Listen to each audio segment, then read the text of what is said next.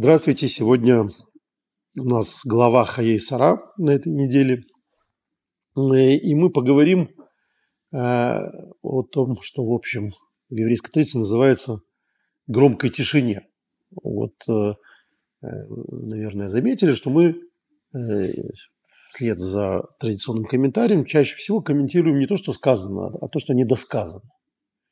Недосказанность – это наше все, потому что так устроена Э, Тора в силу своей краткости, о чем мы сегодня будем говорить, что э, очень многие вещи, э, важнейшие темы и так далее, они выходят из молчания больше, чем из разговоров. Если помните, у Жванецкого был такой монолог к сыну, там была великая фраза «Наш знак, знак нашего поколения – это многоточие».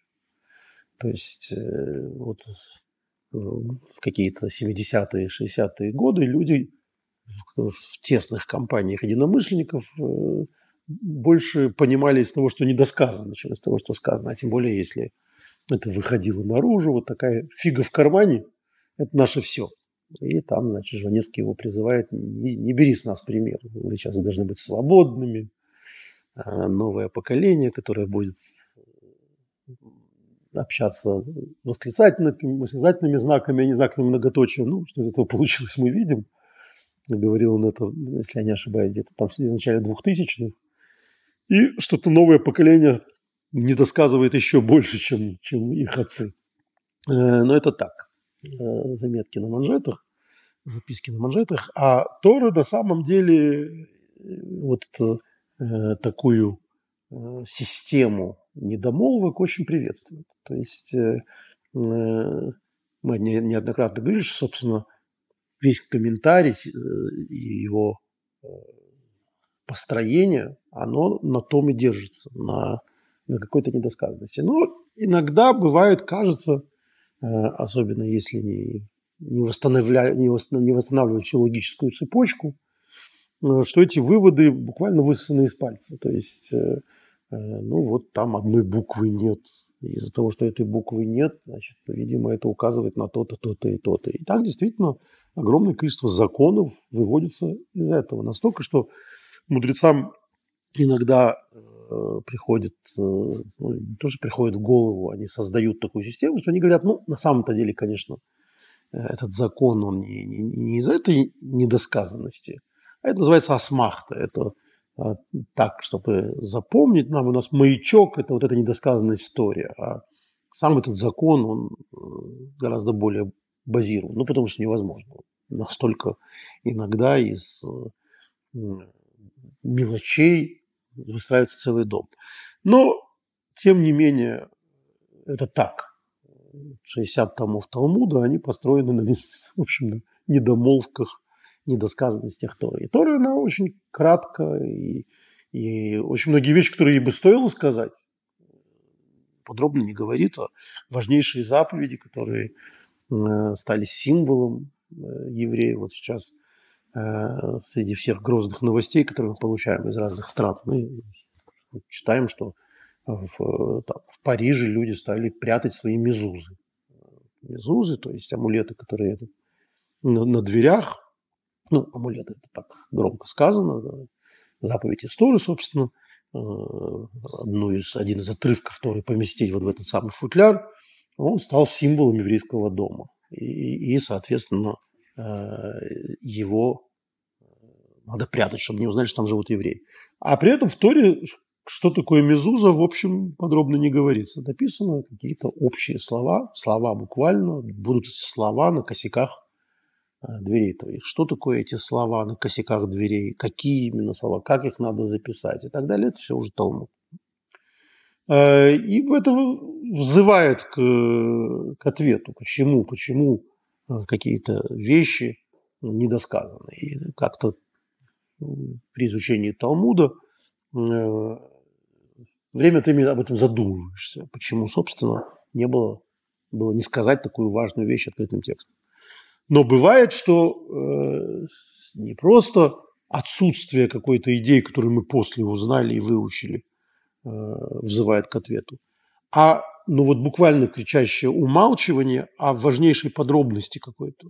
И мы видим, что Тора как-то целенаправленно об этом умалчивает. Э, мы мельком, косвенно говорили о главном, или, по крайней мере, одном, одним из главных героев нынешней главы, и не только нынешней главы, упоминается на других главах, э, о неизвестном солдате. Это повесть о неизвестном солдате.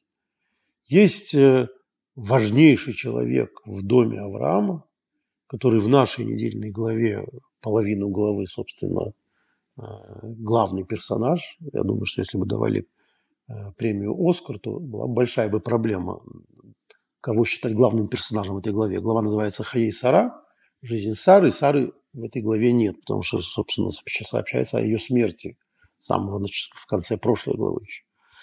Э, и это жизнь после Сары, точнее. То есть Сара не идет на, на главную героиню в этой главе. Никак. А с другой стороны, Авраам, ну, да, конечно, он тут э, такой демиург, он всем управляет, но при этом сам лично не участвует. Большую, большую часть истории, о которой мы сегодня будем говорить, э, он где-то на фоне. Его там как бы нет. А всем управляет Э, неназванный человек. Неназванный целенаправленно ни разу. Ну, давайте, э, чтобы не мистифицировать и без, и без того мистифицированную тему, сразу откроем эту самую 24 главу. Вот она вся про это, про то, о чем мы сейчас будем говорить. Это в наших изданиях РАШ, 415 страница.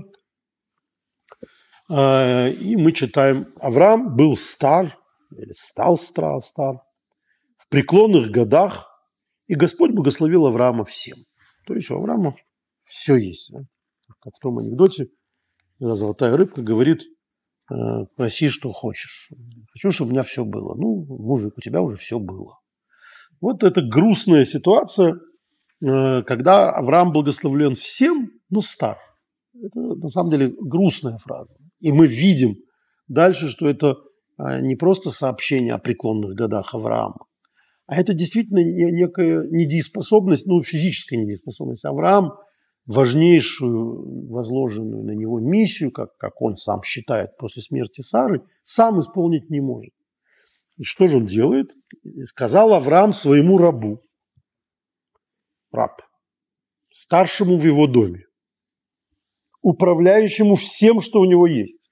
Тут это откровенная перекличка. Вот то, что благословил Авраама всем, Бог, а управляет этим всем этот самый неназванный раб.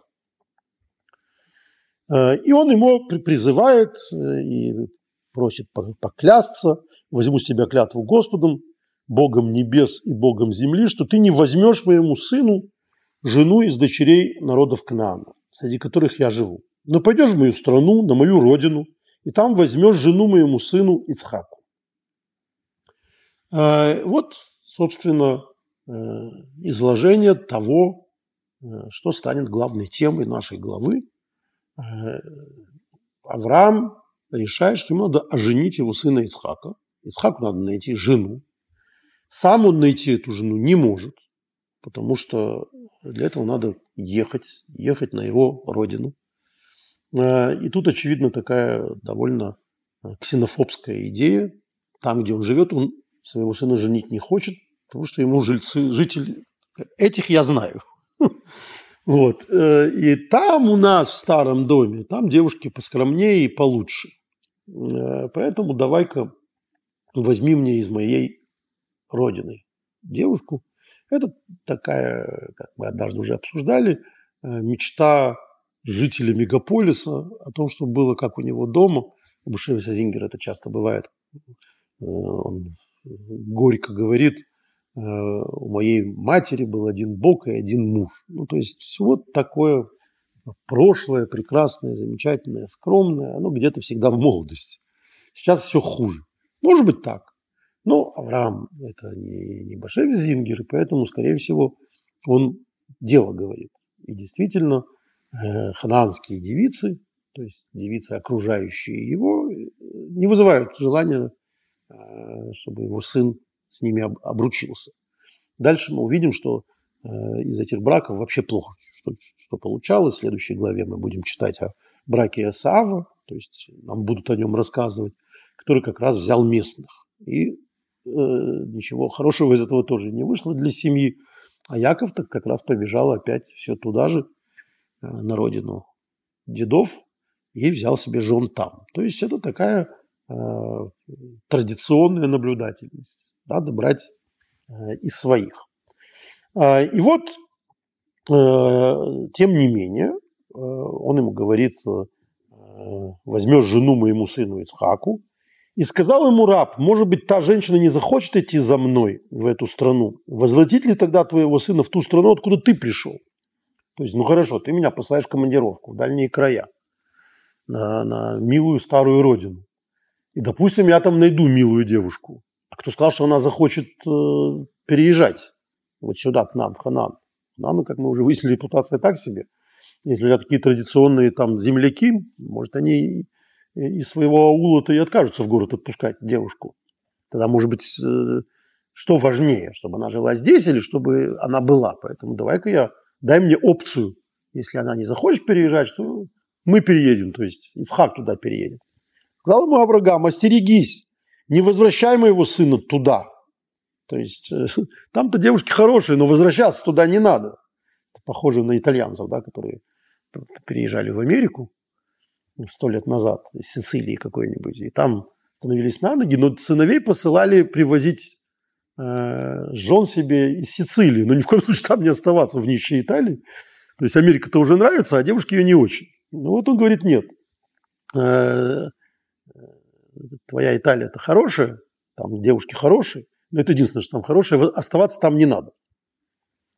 Господь Бог Небес, который взял меня из дома моего отца, из моей родной страны, который говорил мне, который клялся мне, сказав потомкам твою, твоим я отдам эту страну. То есть, да, вот эта вот земля, она отвратительная, наполненная всякой пакостью, но это наша земля. Это земля Израиля, будущее. И Бог мне заповедовал на ней жить. Поэтому только здесь пусть мой сын живет. Он пошлет пред тобой своего ангела, и ты возьмешь жену моему сыну оттуда. Это Авраам его успокаивает, говоря, что не волнуйся, согласится. Как милая пойдет. Потому что у тебя будет хороший напарник, будет ангел, хранитель, который поможет, как в любом важном деле хорошем, должен быть, должна быть помощь с небес. Вообще, э, так, если поглядеть на мир, э, то, то, то в мире командует сила. И то, что тем не менее разум и добро время от времени побеждает только потому, что туда вмешивается ангел, не иначе как. Потому что иначе э, мир должен был растоптать бы все светлое и замечательное, что есть вокруг, и остаться, оставить исключительно жестокость. Но вот он ему говорит, нет, не волнуйся. Если, если же не пожелает та женщина идти за собой, ты будешь свободен от клятвы. Только моего сына не возвращай туда. То есть все же, если ангел не поможет и не откажется ее отправлять, то нет. Между страной Израиля и, и, и девушкой мы выберем страну Израиля первым делом, первым делом самолет, ну а девушки, девушки потом. То есть э, важнее э, земля Израиля. И вот он ему все это поклялся, и дальше мы э, читаем о его приключениях. А, тут надо сказать, что признаться сразу, что этот неизвестный солдат, неизвестный раб, он нам хорошо известен. То есть, в общем, консенсус у большинства комментариев – что это Элезер. И действительно, э, этот персонаж уже был, он уже вводился. То есть, ну, представим себе, где-нибудь там у Пушкина, Евгения Онегины э, будет какая-то какая-нибудь неназванная няня, названная няня с самого начала, а потом ее будут называть просто нянька. Но мы будем уже знать, как, что это за няня. То есть наше произведение уже ввело ее, просто ее называют по должности, нянька. А то, что ее там зовут Арина Родионовна какая-нибудь, это, это нам уже рассказали. Поэтому нянька, значит, Арина Родионовна. Так что в этой мидрашистской общей традиции, что это Элиезер, э, нет ничего удивительного, что они так считают. Вот почему. Потому что прежде, в 15 главе, то есть задолго до этого, э, Авраам у нас, как мы помним, в трех главах главный герой, то есть это очень много. Э, и, и Яков также, вот в трех главах. То есть это такие важные персонажи. На следующей неделе мы поговорим о том, почему Исхак только в одной главе при этом. да еще и тоже не главный персонаж, не, не, не все время он там главный участник. А Авраам действует давно. И вот Авраам э, вводил уже этого героя однажды. Э, давайте откроем 256 страницу. Это 15 глава, второй стих. Э, там э, рассказывается о рандеву Авраама с Господом Богом, где Авраам говорит, э, Бог говорит Аврааму, обещает ему, что он, его защита и награда его очень велика. То есть обещает ему всяческое процветание. На что Авраам очень грустно говорит Богу. Сказал Авраам, Господи Боже, что ты дашь мне? Какие, зачем мне твои все обещания, если главного-то у меня нет? Я хожу бездетный. Зачем мне, старику, все твои благословения, богатства, мои победы над врагами, если у меня детей нет? Я бездетный. А управляй, а управителем в моем доме Элиэзер из Дамесика. Дамаска, скажем так. Вот нам вводится управитель, нянька, та самая, Элиэзер из Дамесика.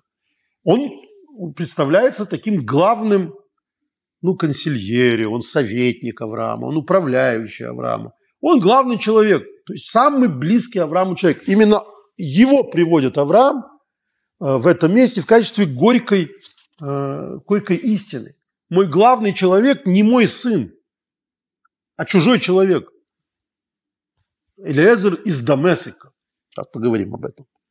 И сказал Авраам, ведь ты не дал мне потомство, и вот мой домочадец, то, то есть этот самый Элиезер, наследует мне. То есть единственный претендент – ну, это как в партнерах, да, вот есть юридическая фирма, два партнера. Вот я умру, у меня никого не останется, и, и, и, и мой партнер мне все унаследует. Грустно. То есть хочется оставить своему сыну все-таки, а не, а, не, а не партнеру в бизнесе. А, и тогда Бог ему говорит, не этот будет ее наследовать и так далее. Значит, вот он был введен. Он был введен в повествование.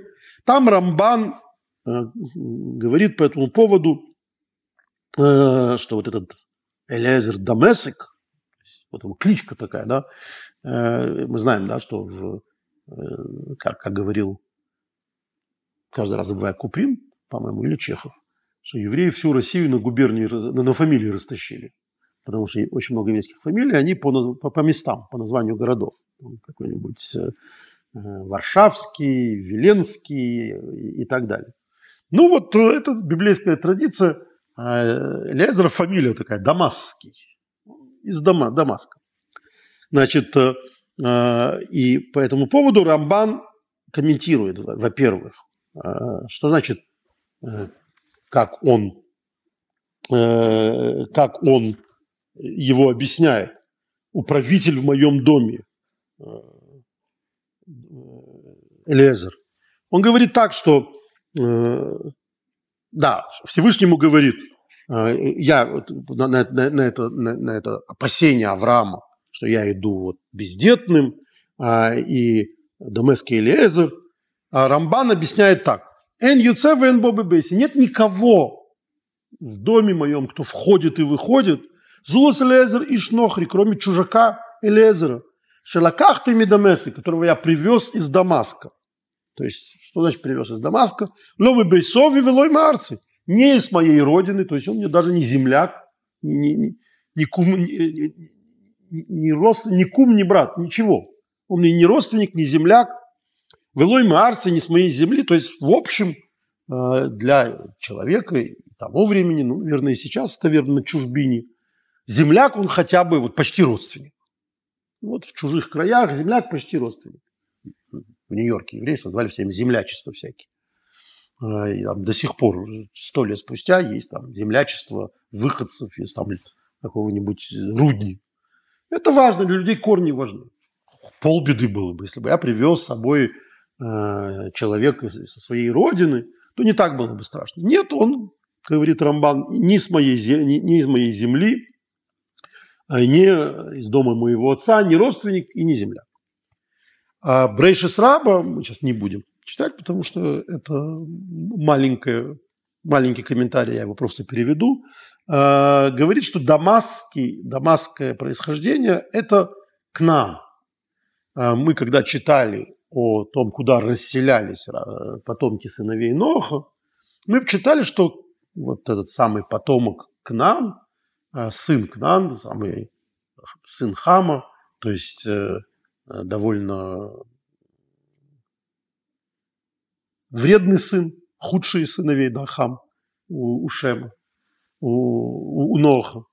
Вот он, его проклинают, что он будет рабом за то, что он сделал со своим отцом, там открыл его наготу, или увидел его наготу, Ноха, э, он будет рабом. И вот этот, соответственно, э, Торы, Авраам, говорят, что человек из Дамаска мне будет наследовать, говорит, человек из Кнаана, то есть из потомков Хама мне будет наследовать. И это почему? Потому что его постоянно называют рабом. И это его непонятное такое звание, раб – оно указывает на то, что это тот самый раб, чье рабство – это проклятие. То есть это как вечный жид, да? Вот это вечный раб. Вот он канал, кананец. Так говорит э, Брешис Раба. Раши там объясняет иначе. Раши говорит так. Это, значит, 257 страницы, нижний комментарий. Из Дамесика, согласно переводу, а Онкилос, он был родом из Дамаска. А согласно Агадическому Мидрашу, он был назван так потому, что преследовал царей до самого Дамаска. То есть он был военачальником, это другая уже такая роль Авраамовым. И когда Авраам воевал, помните, это, освобождая э, Лота, своего племянника, из заложников, который взяла его коалиция из пяти царей, вот э, возглавлял это воинство, говорит э, Агада, Элиезер, и поэтому он как граф Таврический. То есть тот, кто захватил, он взял Дамаск, поэтому у него звание Дамасский. Элезер Дамасский. Вот э, почему Авраам его называет Дамасский. Талмуд же объясняет это слово «дамесек» вообще как аббревиатуру. А, это первые буквы слов «дойлы машки», э, тот, кто черпает сам мудрость изучения Авраама и дает испить другим. То есть он такой мудрец Торы который э, полномочный представитель Авраама. Авраам, как мы помним, он э, такой распространитель, запис, записной распространитель Божьего Слова. Ну, раз у него он распространитель Божьего Слова, значит, у него должен быть секретарь, э, который за ним все записывает, всем передает, апостол такой. Вот это Элиазар. И поэтому он называется Дамесик. Это потому что аббревиатура слов Дойлы Машки. Тот, который сам пьет и делится с другим. Вот такие разные комментарии. Э, разные комментарии, которые э, все отражают разные стороны э, происхождения Лезера. Есть другой еще замечательный комментарий. Ну, еще раз, мы видим, что очень логично, что наша традиция вот этого раба из нашей главы считает Элезером. Потому что если вдруг Авраам а, призывает к себе самого близкого ему управляющего, почему бы это не быть тому, тем самым управляющим, который уже был назван по имени, и о котором сказано, что он единственный. Значит, вот то, что это Элезер из Дамаска, это, в общем, понятно. Элезер Дамасский уже был введен как персонаж. Но, кроме того, есть замечательная еще игра. А, вот э, это из тех игр, которые совпадениями трудно считать. То есть э, Э, мудрецы не зря любили, называли гематрии, всякие числовые значения, приправой к Торе. Ну, потому что действительно иногда волосы дымом становятся. Считаешь, что так, так же не бывает. Что такое гематрия? Гематрия – это э, числовое значение букв. Каждая буква еврейского алфавита имеет числовое значение. Соответственно, слова могут иметь э, не только буквенное, но и математическое изображение. А дальше мы видим какие-то удивительные совпадения. Мы помним, что когда Авраам э, гнал своих э, значит, врагов, там было написано э, «Вердефем от Хойво ашер и Дамесы». Он их гнал э, до Хойвы, до места Хава, который слева от Дамаска. То есть вот этот Дамаск в качестве военного объекта, он упоминается. И Раша объяснял раньше так, что то, что написано э, когда Авраам узнал, что Лот в заложниках, он собрал, и дальше нам вдруг Тора дает вот это вот самое скрывающее все и вся, не, не, не распространяющееся о деталях Тора, вдруг нам дает точное число его солдат, его армии. 318. Вот так прямо и написано. Шмана э, Осор Вышолой Ойс. 318 своих воспитанников написано. И это 318, ну, какое-то странное. Почему не 320, почему не три сотни, 300 спартанцев, там, вот это, те самые 300, которые победили целую армию, там, пяти, коалицию пяти царей, пусть это коалиция пяти князей, какие-то пять банд, но все равно 318 человек их, их победили, это звучит угрожающе. Но 318, тем не менее, какая-то странная цифра. Почему именно 318? Кто там их так прямо сосчитал до одного человека? У нас дальше там сплошь да рядом э, написано там больше 20 тысяч голов, там армия или что-то такое. Никто не считает до, до каждого солдата. Можно, конечно, из этого, учитывая наши трагические нынешние обстоятельства, э, и примерное вот такое число уже погибших солдат э, в армии Израиля – сказать, что, в общем, для нас всегда каждый солдат важен. То есть 318, не, не, не больше 300, а вот 318. Каждый солдат на счету, каждая, каждая жизнь важна.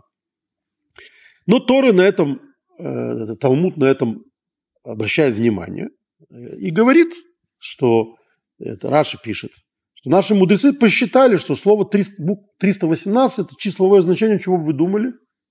Имени Лезер. То есть, ну как такое совпадение может быть? Именно 318. Имя Элиезер именно 318. Значит, это вообще не так. А на самом деле воевал так вообще один, Авра, один Элиезер. И он один стоил. Он такой супергерой. Неизвестный солдат, который стоит 318. Э, но сколько бы он ни стоил, он погнал целую армию. Но главное, что мы видим, что это не просто правая рука Авраама, а это единственная рука Авраама. Это главный человек, э, сподвижник Авраама.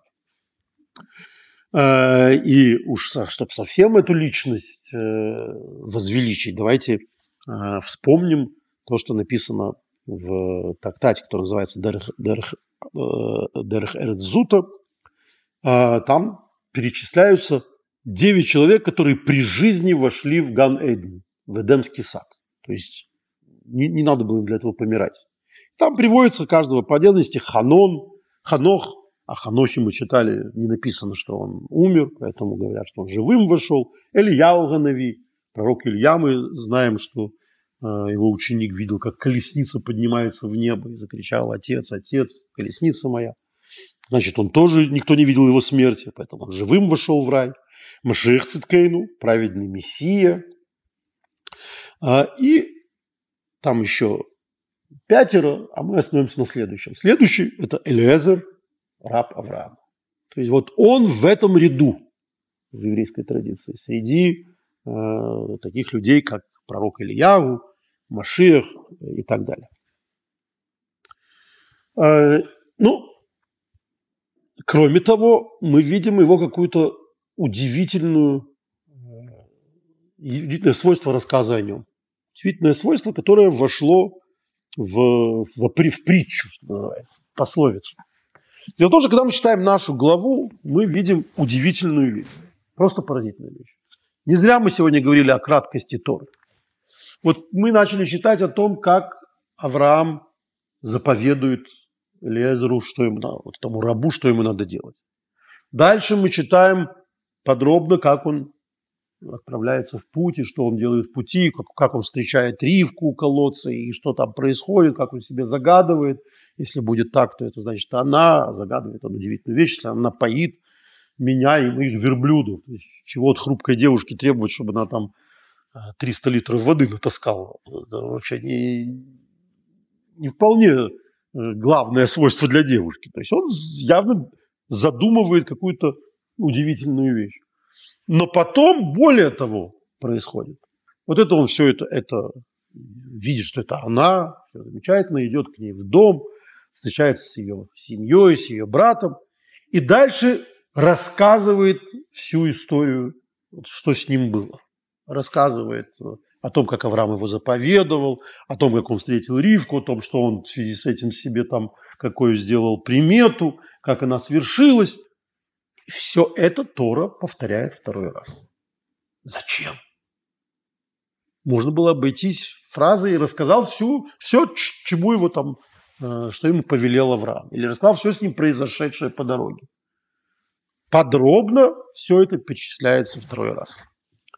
И по этому поводу Брешит говорит замечательную вещь. Сказал Раби Аха, лучше беседа рабов в доме наших праотцов, чем изучение Торы сыновьями. История Элиезера рассказывается на двух-трех страницах, и он повторяет ее, две-три страницы, то есть два-три листа э, Торы говорят об, э, об этой истории, как он шел, и что ему сказали, и как он сделал, а потом заново все это повторяется. А законы о нечистоте насекомого, например, то есть важный закон, Тора сыновей, да, а потом как не, э, насекомые оскверняют человека, оскверняют не ритуальной нечистотой, кроме того, что их нельзя есть, они еще несут в себе скверну. Хотя это из основ Торы, но невозможно выучить, что кровь его оскверняет, как и плоть, кроме как из повторения в Писании. То есть э, в Писании имеется в виду, что в библейских повествованиях сначала следует сама история э, и, и, и миссия раба Авраама, а затем ее пересказ – и вся она изобилует деталями. Таким образом, получается, что Писание более подробно повествует о, о праотцах и их рабах, нежели о законах, которые получат их потомки. Законы ритуальной чистоты, которые были крайне важны и в эпоху храма, и в талмудическую эпоху, многие из них почти не, не детализированы в библейском тексте. В качестве примера приводится вот это положение о нечистоте, э, нечистоте насекомого. И его выучивают, эти, эти законы, из э, тяжелейшего текстологического способа. Когда одно слово повторяется второй раз, то мы считаем, что второй раз оно имеет такое же значение, как и первый. Если мы в первый раз не поняли его значение, то второй дополнительный смысл э, нужен для того, чтобы понять первый смысл. То есть это текстология, глубокий анализ употребления слов. И как мы читаем, что Раби Шимон бен сказал, что нечисто, нечисто э, таме, основываясь на сказанном, что нечисто Ваикра, Раби Лазар, сын Раби Йой, сказал, вот, основываясь на сказанном, а вот, то есть слово вот повторяется второй раз. Ну, то есть Google Search, компьютер, э, искусственный интеллект, который будет находить, э, как я уже вам рассказывал, что многие слова в Торе вообще непонятно, что означают. И мы знаем это только из-за того, что они потом повторяются, и там из контекста мы выуживаем, что оно означает и в нашем случае. А тут еще и более того, э, мы таким образом начинаем распространять законы, которые к нему употребляются, к этому слову, в связи с этим словом, в другом месте, на наше место, где ничего об этом не сказано. То есть вы понимаете, ничего понять невозможно так. Это теперь вы э, можете понять, почему Талмуд такая огромная книга. Ну, потому что каждое ни слова, ни слова, отсутствие буквы и так далее – это основа для понимания текста. И правда, без этого ничего не понятно. Без, без этого ничего не понять, кроме истории. Вот человек читает библейские сказания. Если он не, не изучает Тору, он читает историю семьи. И это, конечно, замечательно, и, и достаточно было бы и этого, и, и мировая культура обогатилась таким количеством сюжетов важнейших. Но про законы так сказать нельзя. Тора не обогащает нас законами. Э, даже 10 заповедей, да, там деколог, который вот все считают, что это такая важная, важнейшая часть Торы. А, однако там написано, например, «не укради». А, мудрецы учат и объясняют, почему именно так. Потому что в другом месте есть этот закон, два раза закон не повторяется. Что здесь речь идет о запрете киднеппинга, запрете, запрете воровства человека. Не просто воровства, а воровства человека. Ну, то есть важнейшее, вот то, что слышали на горе Синай, даже это не объяснено. Почему не написать «не укради человека», чтобы не было никаких вопросов? Нет. А тут неважные, казалось бы, истории, как там поили его верблюдов, как им давали солому и так далее, нам повторяют второй раз. И вот из этого учат, что э, беседа, то есть просто разговор э, рабов наших праотцов важнее, чем Тора сыновей, то есть Тора, который получит на горе Синай. потомки Авраама, менее важна, то есть менее любима, то есть тут надо понимать, яфа, яфа более красиво, более любима, нежели э, учение наших сыновей. Значит, соответственно, вот эти вот э, два и три листа, которые эта история два раза повторяется, и э, э, таким образом зачем-то нам это все рассказывают, потому что это раб Авраама, и его история нам важна. Так говорит Баршит Раба. Я это привожу этот комментарий для того, чтобы сказать, что наша традиция считает Элиэзера просто невероятно важным человеком. То есть вот его история и то, как он себя вел, и как он рассказывал, и что он говорил, повторяется два раза. Э, давайте в связи с этим еще э, почитаем Тору, а, потому что теперь возникает вопрос. Ну, главный вопрос, заглавный вопрос нашего сегодняшнего разговора – это почему его не называют по имени при этом. Но кроме того, что его не называют по имени, его ведь называют как? Его называют раб. А, и э, ну, вот буквально то, что мы уже прочитали. Сказал Авраам своему рабу, старшему в его доме, управляющему всем. То есть мы знаем, что это Элезер, потому что это управляющий всем, старший в доме. Но его здесь называют раб. И дальше пошло-поехало. В пятом стихе. И сказал ему раб, может быть, та женщина не захочет идти со мной. Вот исключительно раб. А, девятый стих. И положил раб свою руку. Опять раб. То есть постоянно подчеркивается вот это раб, раб, раб. Десятое, десятый стих. И, и взял раб десять верблюдов. Просто даже обидно. Сколько раз говорится о том, что он, что он раб. Э, на этом все не заканчивается. Это будет в 17 стихе «И побежал раб». Э, и в, 20, э, в 52 53 и было, когда услышал раб слова и так далее. И, и, и вышел раб, вынес раб серебряные там, и так далее.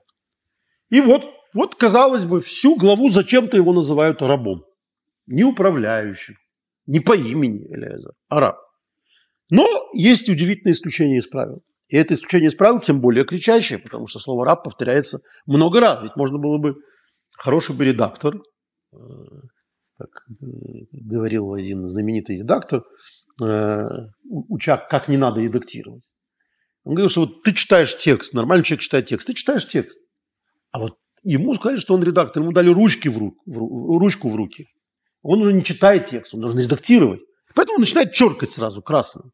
Начинает черкать, потому ему за это деньги платят. Нет, тебе деньги платят за то, чтобы ты черкал. Я платят деньги за то, чтобы ты исправлял то, что надо исправлять. Исправлять все подряд не надо. Это плохая редактура, которую нельзя объяснить.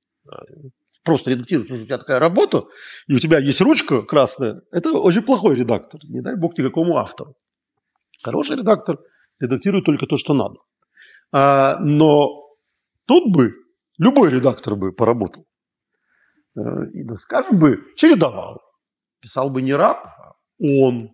Сказал он, не хочет назвать его по имени. Ладно, мы уже поняли. Почему-то Тора не хочет назвать по имени. Ну, не надо говорить, что постоянно раб. Сказал он, сказал он, сказал он, сказал управляющий, поскольку он уже был назван управляющим. Э, ну и так далее. Почему он все время называется рабом?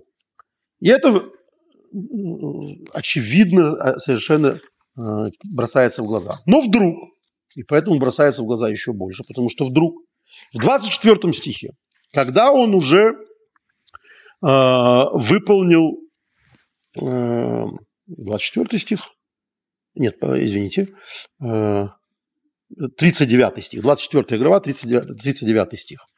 Когда он уже значит, нашел себе, нашел ему невесту, он выяснил, что это Ривка, получил все, а, он там э, говорит, э, простите, я давайте переведу с листа, потому что я не нахожу это прямо здесь. А, в Омар, а, я смотрю не то, простите, 30 а, стих. Я посмотрел не ту ссылку. Вот вдруг в 30 стихе он говорит – «Войди, благословенный Господом». Почему ты стоишь снаружи? А, почему ты стоишь снаружи? Я же освободил дом и место твоего. Или вот еще до этого. То есть вдруг он называется благословенным. Или в 30 стихе. Когда он увидел серьгу и браслет на руках своей сестры и выслушал слова своей сестры Ривки, сказавшей, «Так говорил мне этот человек», то пришел он к тому человеку, а тот стоит при верблюда. Вдруг он его перестает, его перестают называть рабом, а называют человеком. А, то есть вдруг, а, и это спрашивает Тойсфус, Бал и Тойсфус в Торе, почему вдруг его называют вместо раба человеком? Человек – это самостоятельная фигура, самостоятельная личность. А вот теперь мы почитаем то, что, то, что, то, что я, э, то, что я случайно, ссылку, которую я с самого начала хотел э, прочитать, 24-39 стих. Тут тоже э, вот как раз о том, как в Торе э, комментаторы изучают. Там написано так. «И сказал я моему господину, может быть, та женщина не пойдет за мной». Он рассказывает, пересказывает эту историю, которую мы с вами читали, э, что, может быть, та женщина не пойдет со мной. Но только «может быть» тут написано очень странно. Может быть, тут написано «улай», может быть, написано без буквы «вав», как полагается. И поэтому так как э, огласовок в тексте Торы нет, ну, их и не существовало, они и возникли для, то есть их придумали для того, чтобы фиксировать, как звучит Тора. Потому что они звучали, звучали только в голове гласные. Гласных в иврите нет как бы. А, и поэтому чтец Торы, который читал бы это, не зная смысла, прочитал без, без буквы Вав Улай, прочитал бы Алай – Алай – это не, не если пойдет, а как говорит Раши, тут написано Алай, может быть, та женщина не пойдет. Написано вместо Улай можно прочитать Элай, у Элезра раба Авраама. И тут мы прочитаем ну, удивительную историю, которая, кажется, объясняет все остальное. А, это не описка. Отсутствие э, вава и может быть – это не описка. А, когда может быть превращается ко мне, мне будет это, э, это, вот это вот, для меня это будет. Раша объясняет это так. У Лезера, раба Авраама, была дочь, и он искал предлог, чтобы Авраам обратился к нему, Элай, ко мне. Не искал где-то там далеко, а ко мне, к своему самому близкому человеку. Обратился ко мне с просьбой выдать дочь за Ицхака. То есть, чтобы моя дочь стала женой Ицхака. То есть тут мы выясняем э, совершенно страшную подробность. Этот раб, который так исполняет свои, свою миссию, он при этом его разрывает, разрывает на куски. Он исполняет-то свою миссию, исполняет, но в общем тайно хотел бы, чтобы ничего не получилось. Потому что он заинтересованное лицо – его желание, оно в том, чтобы у них не, не получилось. Но а, тут надо обратить внимание, что только здесь написано это так. Первый раз написано «Улай». Есть один удивительный комментарий, который я вот сфотографировал, вам прочитаю. А, это э, комментарий э, Раби Мендела из Котского, которого мы часто упоминаем, замечательного хасидского праведника и так далее. Он говорит так, почему именно здесь написано, э, что это будет мне, а не, а не в первый раз. Потому что когда Элезер разговаривал с Авраамом, он сам еще не знал, что у него есть этот скрытый мотив. То есть он этого в себе еще не чувствовал. Только задним числом, когда он уже нашел все, что надо, он вдруг себе признается. Он сделал все как надо, но у него у самого изначально была задняя мысль. Для чего это говорится? Для того, чтобы показать, что несмотря на наличие вот этой тайной надежды, он выполнил свое, свою миссию наилучшим образом. Он сделал то, что его господин хочет, хотя сам этого не хотел. Он настолько сам э, прекрасно исполнял эту миссию, что он себе не признавался в том, что он не хочет, чтобы она получилась. Он перестал существовать в качестве Элезера. Он делал только то, что надо господину. И сделал это таким образом, что это стало легендой. То, как Элезер выполнил свою миссию, сделало его символом настоящего посланника, который исполняет волю своего господина, забыв про себя. И только выполнив мысль, Он себе признается, как говорит Равин Ахмед Искоска, а я же тогда тайно хотел, чтобы ничего не получилось. До этого он себе даже в этом не разрешает признаться. Он признается только, когда миссия исполнена. А миссия, которая невыполнима.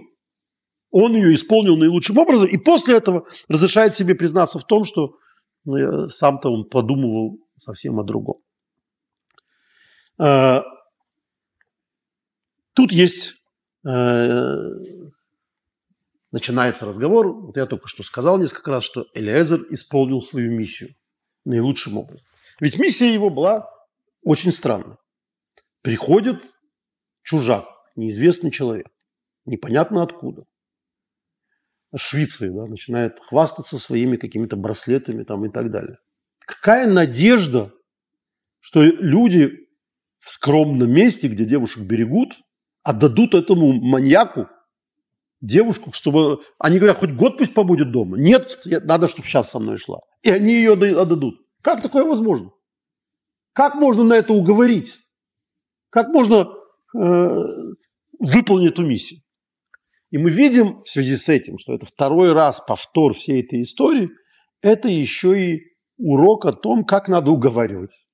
Дело в том, что эта история повторяется, но в ней есть некоторые изменения.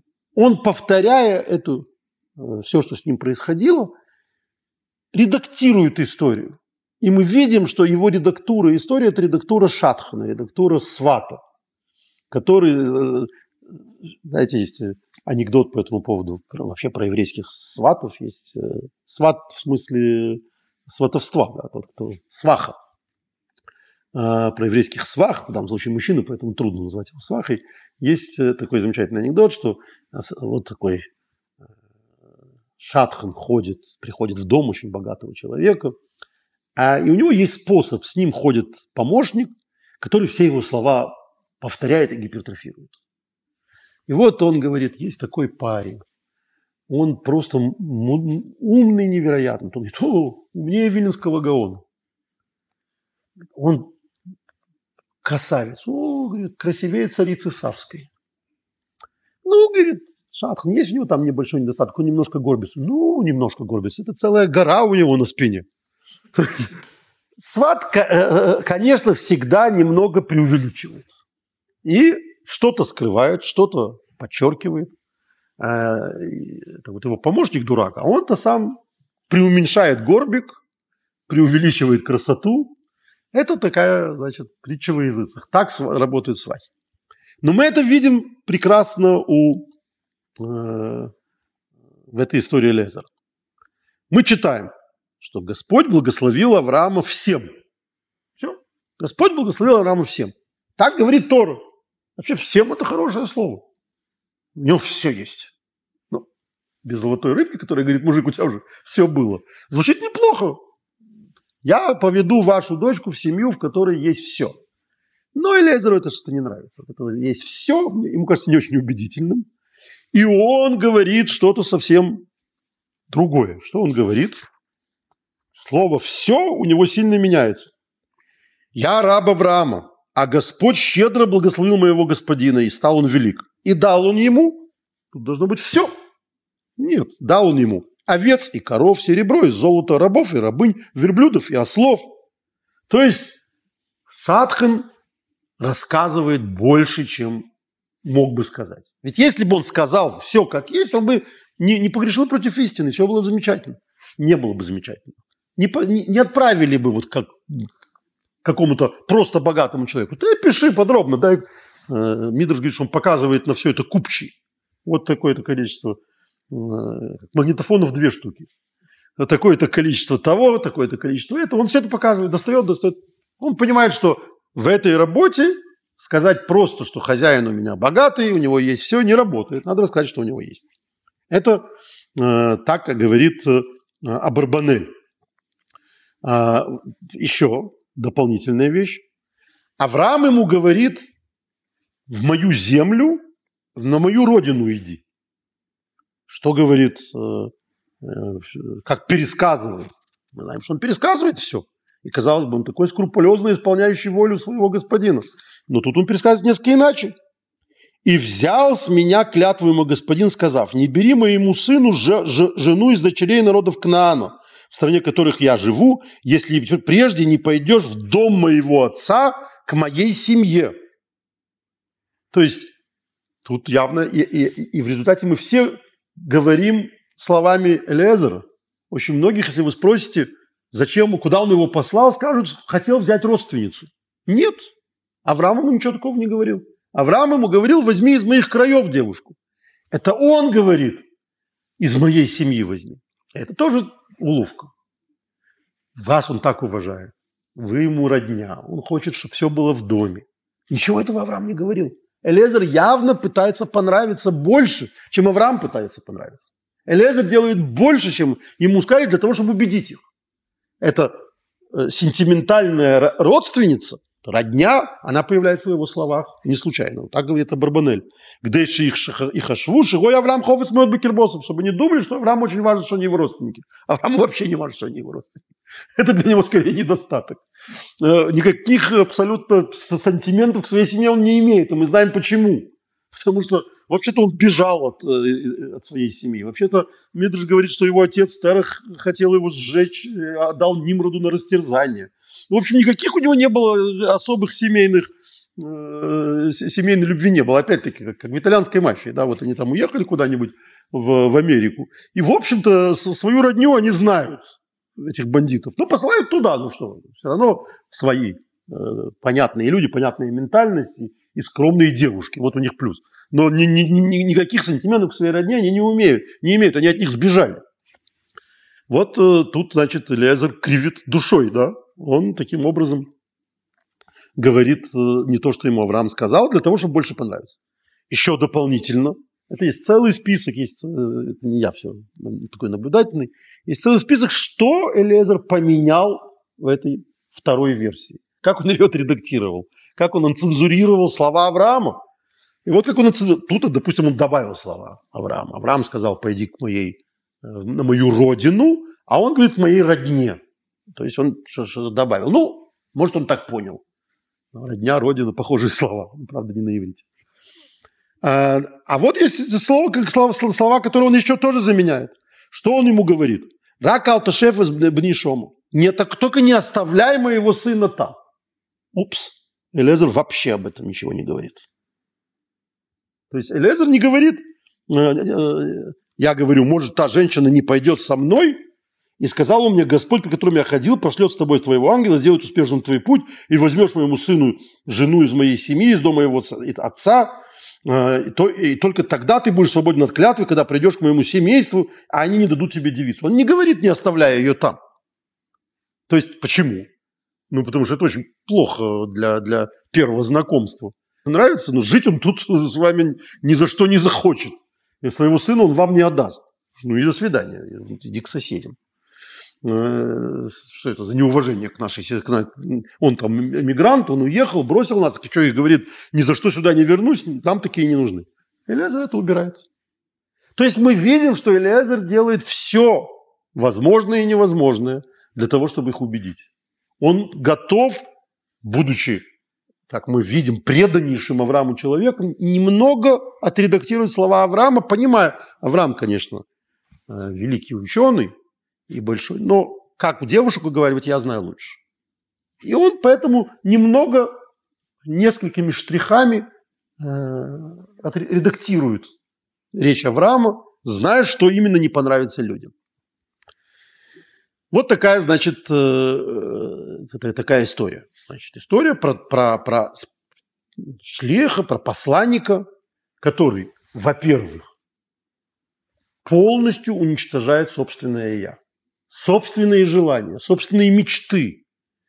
Сейчас он не Элезер, у которого есть дочь, который мечтал породниться с Авраамом, с которым они очень близки, которому он очень предан, которому, наверное, должно быть обидно, что Авраам даже не рассматривает такой, такой перспективы.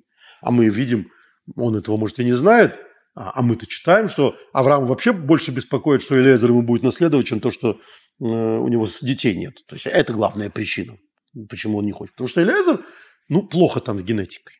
Вот э, потомки Кнаана, потомки Хама не будут родниться с потомками Шема. Вот э, Авраам в этом смысле очень избирательный. И это должно быть очень обидно Элезеру. Э, почему им пренебрегают? Он мечтает и понимает, а что, что ему останется делать.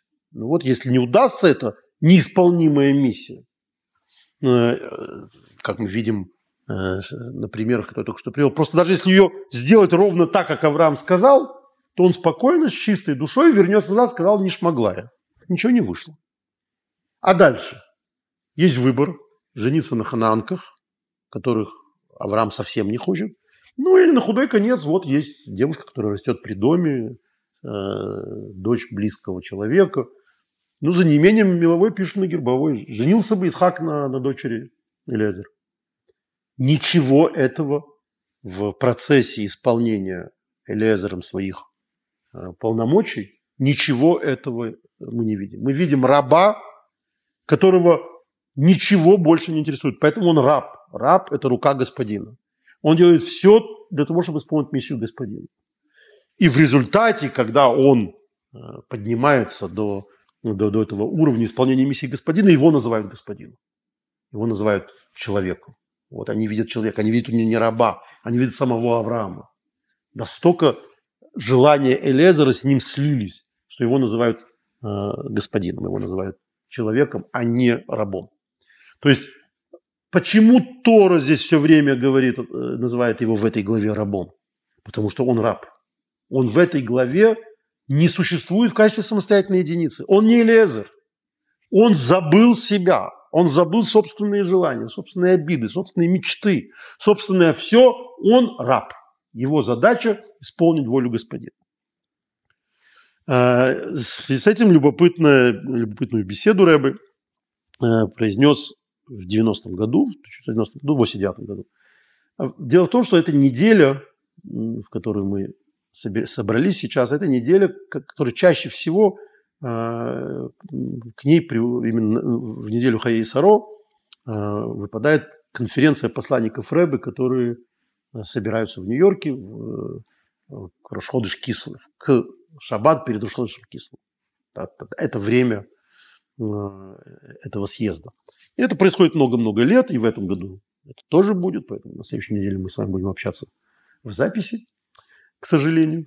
А, но, с другой стороны, приеду с новыми силами. Ну вот э, в своей беседе к этой недельной главе в 89 году э, Рэбе говорил о том, что, собственно, Элиезер а, со своим этим посланничеством э, по тому, как э, исполнить э, сватовство Исхака и Ривки, он символизирует вообще понятие «раб Божий». Вот существует довольно распространенное мнение, что раб Божий как-то плохо звучит. Ну почему раб? Человек должен быть свободным. Свобода превыше всего. Что такое раб Божий? И какое-то в этом такое православное уничижение. Ничего православного не православное, это непосредственно из, из Торы, из э, Пятикнижия, Эвы раб Божий. Но что это за подчинение, что это за рабскость? Вообще, что хорошего в рабстве? В рабстве мало хорошего, однако э, есть Э, такие вещи, которые можно исполнить только, только будучи рабом. А, и вот главное, что есть в, в, в этом свойстве, это та дихотомия, которая существует между телом и душой у человека. То есть вот с точки зрения нашей традиции, в соответствии с нашей верой, душа, невероятно возвышенная, отправляется в этот мир в тело. И телесность как таковая начинает управлять человеком. Не вопрос, что телесные, плотские необходимости, физиологические необходимости человека для него важнее, чем духовные. То есть э, сколько дней человек может не пить, а сколько он может э, не молиться. Ну, если постараться, хоть всю жизнь не будет молиться и выживет как-нибудь. А больше, чем три дня не пить, тяжко ему будет, помрет, скорее всего. Ну и так далее. И в общем, а, вот эта э, телесность представляется такой тюрьмой. Это абсолютная тюрьма. Однако что? Однако что мы видим, что человек, человеку вообще свойственно, я так считаю, что только это делает человека человеком, в отличие от животного, все время стремится подняться над своей телесностью. Почему? Если есть громкий зов плоти, есть какие-то эфемерные моральные, этические, э, тем более религиозные позывы, да еще и невидимого Бога. Каким образом э, кричащее тело может быть побеждено вот таким тонким пониманием, интеллектом, там, моралью, этикой? Только одним образом. Когда тело становится рабом. Вот оно на каком-то этапе соглашается добровольно забыть все свое естество, забыть все, все, к чему зовут тебя инстинкты, зависть, э, соперничество и так далее, и действовать в соответствии с Божьим Словом. Это рабскость. Ты делаешь не то, что ты хочешь, тело, а то, что хочет господин. И кто символизирует такое отношение больше всего? Элезер. Элезер, говорит нам традиция, хочет совершенно обратного. Он не хочет того, что повелел ему господин. И тем не менее, он делает не просто то, что ему говорил, сказал делать господин, а делает больше того, чем, что ему сказал делать господин. Он исполняет больше, чем хочет господин, для того, чтобы добиться того, чтобы, что, что от него хочет господин. И, и в этом смысле то, что его вся глава называет рабом, это не просто уничижение и, и не уничижение вовсе, а это рецепт. Как он мог исполнить эту миссию так прекрасно и добиться своего, э, вопреки всем сложностям, трудностям и так далее, только забыв самого себя, только забыв свои собственные желания, эмоции там, и так далее. У тебя есть задача, есть миссия, ты ее исполняешь. В тот момент, когда тебе кажется, что ты будешь делать то, что ты хочешь, миссия исполнена не будет. То есть есть момент, когда человеку надо вот самозабвенно, буквально творить добро, например. Это же глупо. Людям помогает, то тратит время зря. Хорошими делами прославиться нельзя, говорил Слух Шапокляк. Э, Все естество, вся, вся телесность говорит, зачем? Зачем отдавать другому то, что есть у тебя? Это твое. Мое – это мое. Но нет. Что-то для человека в голове переключивается, ему хочется сделать добро. Это вот что-то, это отключающее его животную натуру, его животное начало. Вот его «я». Есть моменты, есть вещи, в которых человек должен, должен быть собой. То есть должен все свои таланты использовать. То есть он не должен быть просто рабом. Просто рабское служение никому не нужно. Он должен быть, э, как Элезер, рабом, но с, э, с инициативой, инициативным рабом управляющим. То есть вот он управляющий, а вот он раб. И вот как этот человек может быть и, одни, и тем, и другим? Как он может быть с одной стороны тем, о котором Авром говорит, что все в моем доме делается по его слову. То есть он мог вполне бы себя почувствовать уже не просто не рабом, а еще кто тут вообще главный. Э, собака дворнику Собласковой была.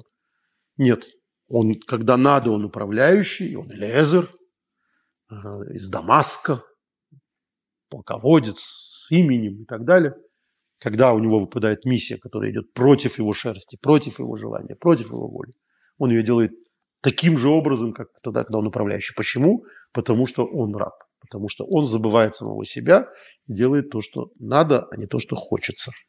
И вот это вот и есть настоящее э, определение, что такое посланник.